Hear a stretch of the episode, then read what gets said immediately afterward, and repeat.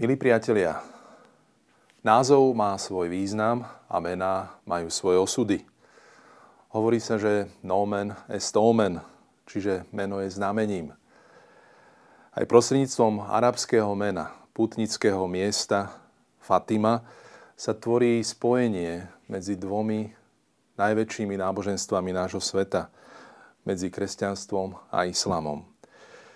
Či chceme alebo nechceme, meno Fatima tvorí istý odkaz na islam.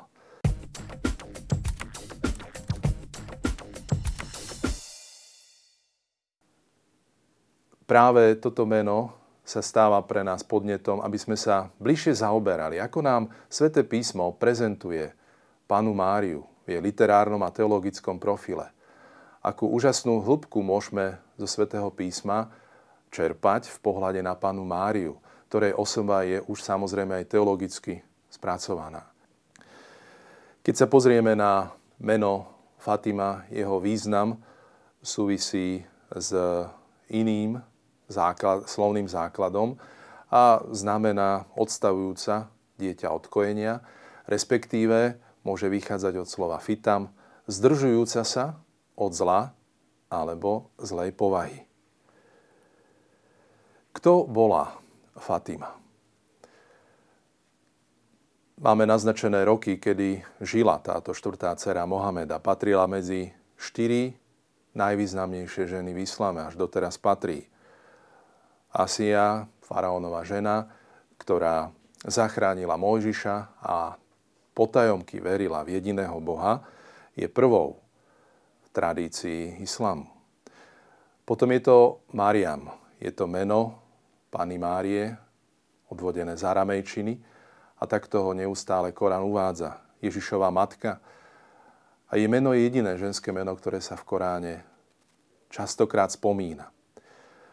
A potom je to Chadidža, prvá žena Mohameda, ktorá patrí tiež s už súvedenými ženami k štyrom najdôležitejším. Meno Fatima však zostáva najúbľúbenejším menom v celom islamskom svete.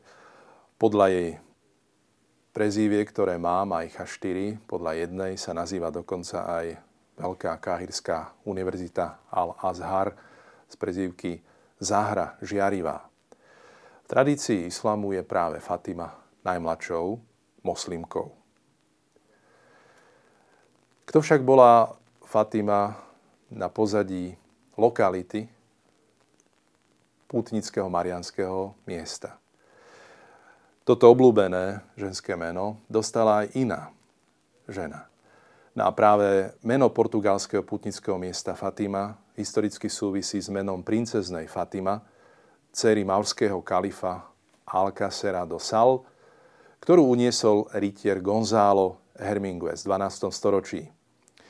Priviedol ju do malej dediny na vrchoch Serra de Aire v nedávno utvorenom portugalskom kráľovstve. Podľa kresťanskej tradície sa Fatima zamilovala do svojho únoscu a rozhodla sa obrátiť na kresťanstvo, aby sa za neho mohla vydať. Bola pokrstená menom Ureána, po latinsky zlatá. Podľa nej sa až dodnes nazýva mesto Urem, pod administratívu ktorú, ktorého patrí aj putnické miesto Fatima. Arabské zdroje však tvrdia, že Fatima bola nútená obrátiť sa na kresťanstvo – rovnako ako väčšina zajacov z rekonkvisty, ktorá v Portugalsku následne po tom, čo Maurovia, vyznávači islamského náboženstva, okup- začali okupovať Iberský polostrov. Táto rekonkista beží od roku 715 a je ukončená v roku 1236. Teda opäť kresťania, ktorí tu žili, získali územie pod svoju moc. Neexistuje však relevantný dôkaz, ktorý by hovoril o násilnej konverzii tejto ženy Fatimy. Čo je historicky doložené, je to, že farnosť Fatima bola založená v roku 1568. A tak na tomto obrázku máme v porovnaní dve ženy s tým istým menom Fatima. Je to teda tá pôvodná štvrtá dcéra Mohameda a potom je tu už kresťanka menom Fatima, ktorá sa men volá Ureána, zlatá. Je veľmi zaujímavé, že táto následovnička islámu, dcéra kráľa a kalifa, vstupuje do iného kráľovstva, do toho Kristovo a príjma vieru Ježiša Krista. Na pozadí tohto pohľadu na meno Fatima sa chceme teraz pozrieť na inú dôležitú ženu, ktorá je predmetom záujmu aj mnohých veriacich, ktorí na toto miesto putujú, aby tu si uctili panu Máriu, ktorá tu nechala veľmi silný odkaz orientovaný smerom na modlitbu, najmä modlitbu posvetného ruženca, na pokánie, na zadosučiňovanie za hriešnikov a posolstva, ktoré tu Pána Mária zanechala trom pastierikom, poukazujú veľmi silne aj na nádej väčšného života. Poďme sa teda pozrieť na Pánu Máriu, ako nám ju predstavuje nový zákon. A v ďalšej časti by sme urobili pohľad do Koránu, kde je tiež Mária predstavená veľmi často a teda približili by sme si aj spôsob, aký mu prezentuje Korán. Keď sa pozrieme na, do textov Nového zákona o Pane Márii, tak Mária sa spomína skutočne v mnohých textoch a až v šiestich spisoch Nového zákona. Mária pod menom, vlastným menom, Mária, ktoré je odvodené od hebrejského Miriam a aramejského Mariam, sa spomína v 19 veršoch. Ale ešte častejšie sa Mária až 29 krát spomína ako matka po grecký meter. No a 5 krát je pána Mária spomínaná v Novom zákone ako žena, dvakrát ako manželka Jozefa v Matúšovej 1. kapitole 1, 20, 24 a potom v Jánovi, keď Ježiš sám oslovuje svoju matku ako žena. A toto grécké giné nájdeme ešte aj v Galatianom 4.4. Celkovo sa teda o Márii hovorí v šiestich spisoch Nového zákona z celkových 27 kníh Nového zákona. Matúšovo evanílium nám o nej hovorí na pozadí 54 veršov, Markovom evaníliu máme o nej najmenej, 7 veršov. Lukášovom dvojdiele, myslíme teda na evanílium Lukáša, ale aj skutky apoštolov, ktoré napísal Lukáš, sa hovorí o Márii až na pozadí 88 veršov. V Janovom evaníliu je to 16 veršov. V liste Galatianom je to zmienka na pozadí dvoch veršov. Celkovo teda Mária vystupuje na pozadí až 167 veršov Nového zákona. Už spomínané meno Mária má v Novom zákone, ktorý je napísaný po grécky, dve formy.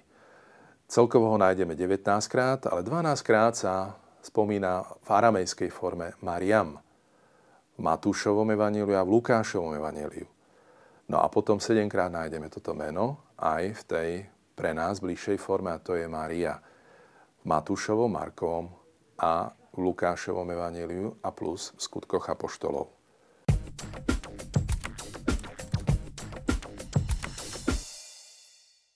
Ak chceme skúmať bližšie z literárnej a teologickej stránky pánu Máriu v Novom zákone, tak by sa dalo rozdeliť tieto texty, ktoré súvisia s Ježišom Kristom, ktorý je centrálnou osobou Nového zákona.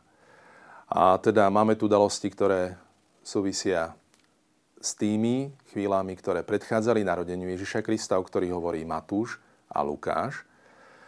O narodení Ježiša Krista nám hovorí v podstate Matúšovo a Lukášovo evanílium, ale zároveň aj list Galatianom.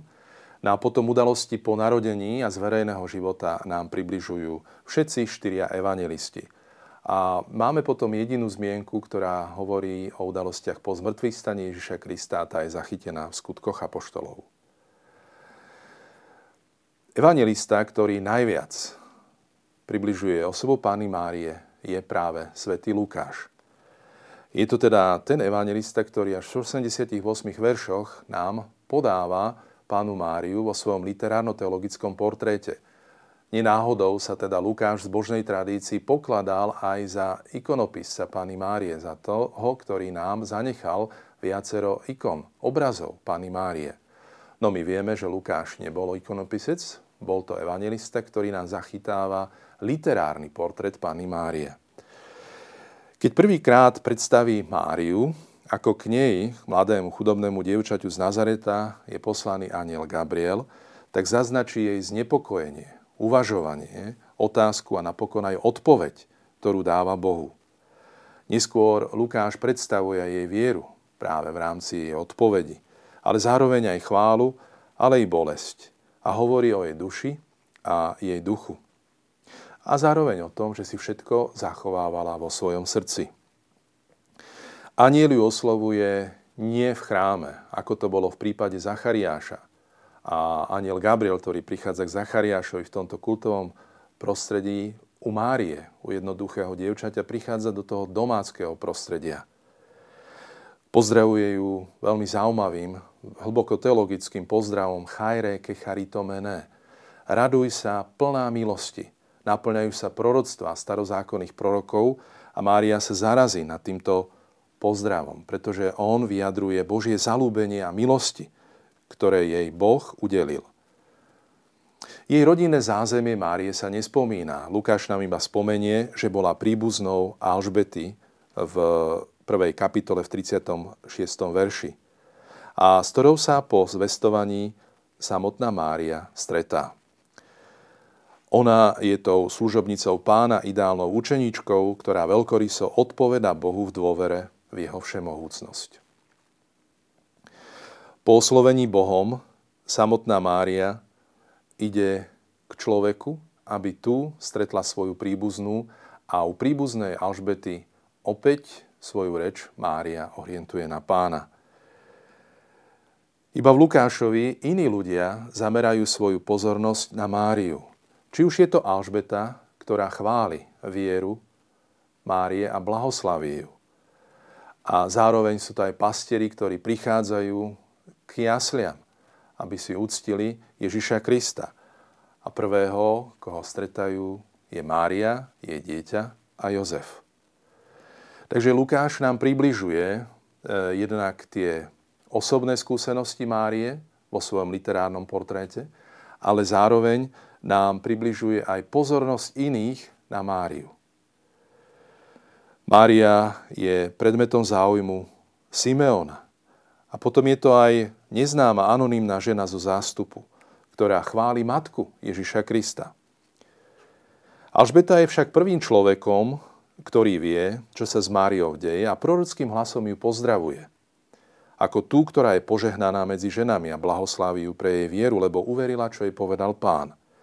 Mária jej odpovie prorocky, práve tým nádherným chválospevom Magnifikát, kde je zásadná výpoveď Márie o tom, ako Boh koná voči nej. V scéne narodenia, kde máme tiež v takom diptychu po narodení Jána Krstiteľa sa hovorí o narodení Ježiša Krista, je vidieť, ako sa naplňajú prorocké predpovede. Ježiš sa narodil v Betleheme a k týmto jasliam Ježiša Krista prichádzajú pastieri, pričom Mária, ktorá je starostlivou matkou a uloží Ježiša do jasiel, ktoré sú znamením práve toho, že pán prichádza medzi svoj ľud a pastieri práve podľa tohto znamenia jasiel rozpoznajú Ježiša Krista, tak Mária napokon si uchováva všetky tie slova, ktoré počula a udalosti, ktoré zažila vo svojom srdci. A tak sa nám v Lukášovom evaníliu javí Mária ako pravá učeníčka a prvá učeníčka Ježiša Krista, ktorá v srdci premýšľa, uvažuje o tom, čo koná Boh. Podobné niečo sa stane, keď Mária nájde 12-ročného Ježiša na tretí deň, plná starosti medzi učiteľmi v chráme a keď mu do istej miery vyčíta, čo im to urobil prvýkrát, od Ježiša dostáva odpoveď, kto je otcom Ježiša Krista.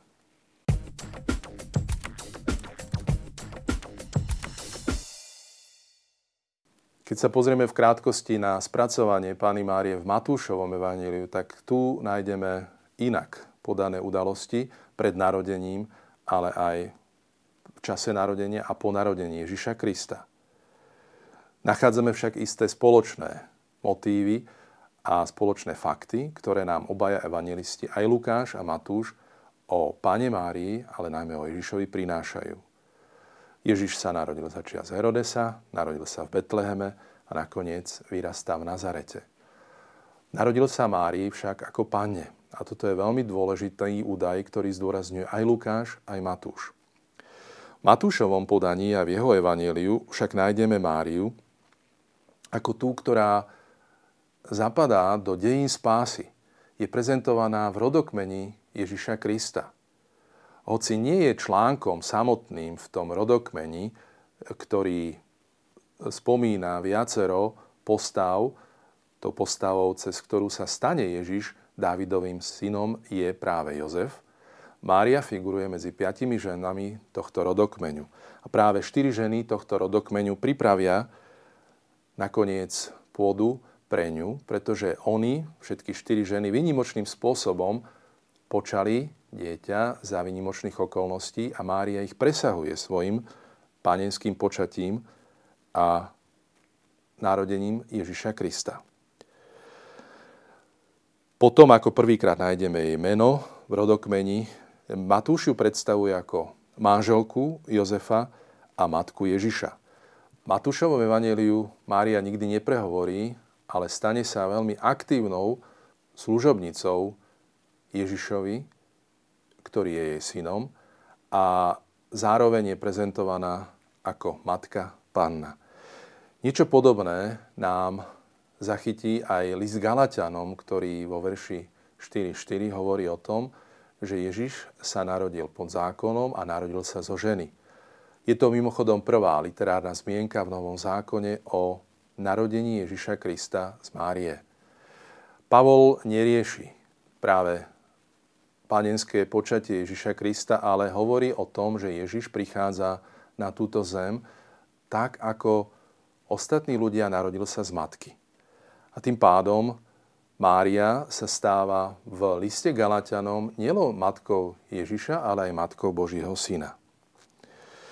Práve úloha Márie v Matúšovom evanieliu, kde nájdeme vždy matku pri svojom dieťati, jednak keď prichádzajú mudrci k jasliam, nájdeme Máriu tiež pri dieťati, keď musí odísť spolu s Jozefom do Egypta a nakoniec sa usádzajú spoločne obíduc Betlehem v Nazarete, kde bude Ježiš vyrastať.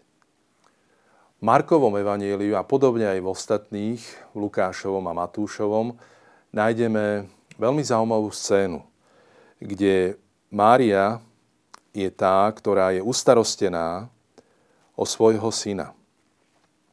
Marek v 3. kapitole 3.30-35 hovorí, tu prišla jeho matka, jeho bratia, zostali vonku a dali si ho zavolať. Okolo neho sedel zástup. Povedali mu, vonku ťa hľadá tvoja matka, tvoji bratia a tvoje sestry. On im odvetil, kto je moja matka a moji bratia? Rozhľadol sa po tých, čo sedeli okolo neho a povedal, hľa moja matka a moji bratia. Lebo kto plní Božiu volu je môj brat, i moja sestra, i matka. Mária je tu matkou ustarostenou u svojho syna. Je pravdepodobne medzi príbuznými, ktorí prišli už skôr Ježiša vziať, pretože pre Ježišových príbuzných sa javí Ježiš, ich príbuzný, ako pometený. Niektorí videli práve v tomto konflikte medzi Ježišom a Máriou jedinečný historický prvok, ktorý prináša Markovo evanelium. Ježiš tu totižto relativizuje pokrvné puto s matkou – hoci úcta k rodičom zostáva aj pre neho platným a záväzným slovom, ako to neskôr nájdeme v Markovi 7. Je pravdou, že vzťah rodiny a Ježiša je vyhrotený v Markovom evaníliu, no určité napätie medzi správaním Ježiša a skúsenosťou matky sa spomína aj v iných evanieliách, ale tam má matka Ježiša pozitívnejšie črty. Konflikt v Markovi však nemožno interpretovať ako úplné oddialenie matky, hoci zdanlivé odbytie tu môžeme vidieť. A treba ho hodnotiť v rámci komplexného smerovania Markovho Evanielia, ktoré viackrát zdôrazňuje kontrast medzi ľudskou vôľou a Božou vôľou. Ježišova cesta ide niekedy proti ľudskej prírodzenosti učeníkov aj príbuzných. Ani Peter, ani Mária nie sú vyňatí z tohto okruhu. Nie sú totiž ani oni ešte na výške Ježišových požiadaviek a sú vyzvaní neustále rozširovať a prehlbovať svoju vieru. Dokonca Marek poukáže na určité limity žien, ktoré vytrvali s Ježišom a sú pod jeho krížom, pri pochovávaní sú tu taktiež a nachádzajú sa aj pri prázdnom hrobe. Pre nich je zmrtvých vstanie iba prázdnou ideou. Nechápu konanie Boha. A dokonca Marek predstaví Ježiša v Getsemani, kde Ježiš prosí otca dvakrát, aby odňal od neho kalich utrpenia, ale nakoniec vypovie veľmi rozhodujúcu modlitbu, nie moja, ale tvoja vôľa nech sa stane. Konflikt Márie s Ježišom teda zapadá do celkového teologického zámeru Markovho Evanielia.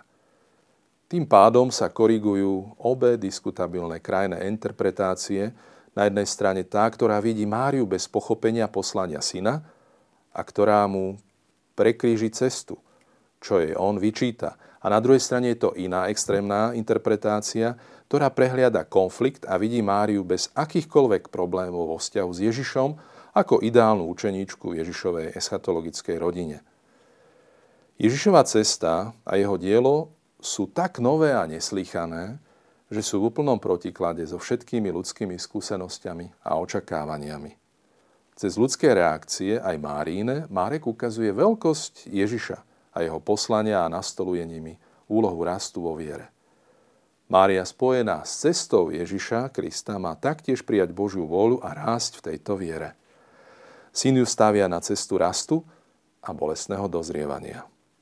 Veľkolepý obraz o matke Ježiša nám ponúka štvrté evanelium, kde vidíme panu Máriu na okraji Ježišovej verejnej činnosti.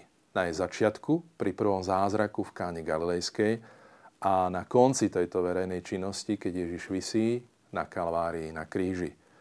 Mária je taktiež pod Ježišovým krížom. Meno Márie sa v Jánovom Evangeliu nikdy nespomína. Spomína sa vždy Mária ako matka Ježiša. Zdôrazňuje sa práve týmto skutočnosť materstva Panny. V oboch prípadoch má dočinenia nielen s Ježišom, ale aj s ľuďmi a učeníkmi.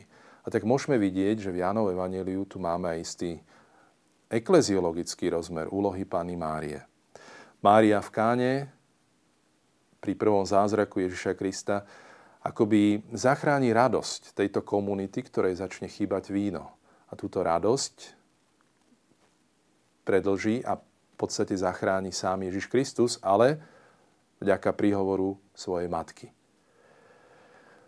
Pri tomto zázraku obdarovania, teda Mária sa stáva aj matkou Ježišových učeníkov, ktorých vidíme pri Ježišovi a spolu s nimi nakoniec odchádza do Kafarnom, aby tam s Ježišom pár dní pobudla.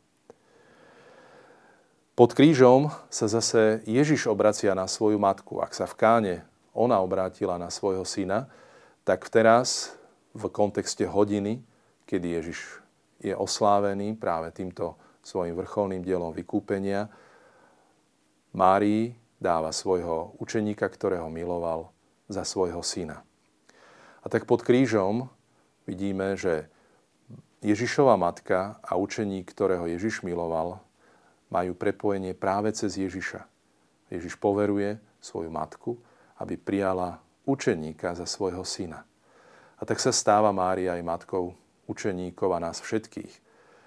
V Lukášovom evaníliu, a teda v Jánovom evaníliu vidíme isté dôrazy, kde Mária stojí v kľúčových momentoch pri Ježišovi a nakoniec ju nájdeme v skutkoch apoštolov ako tú, ktorá je v strede malej cirkvi Jeruzalema, pozostávajúcej zo 120 členov, kde sa ona v strede tejto komunity modlí.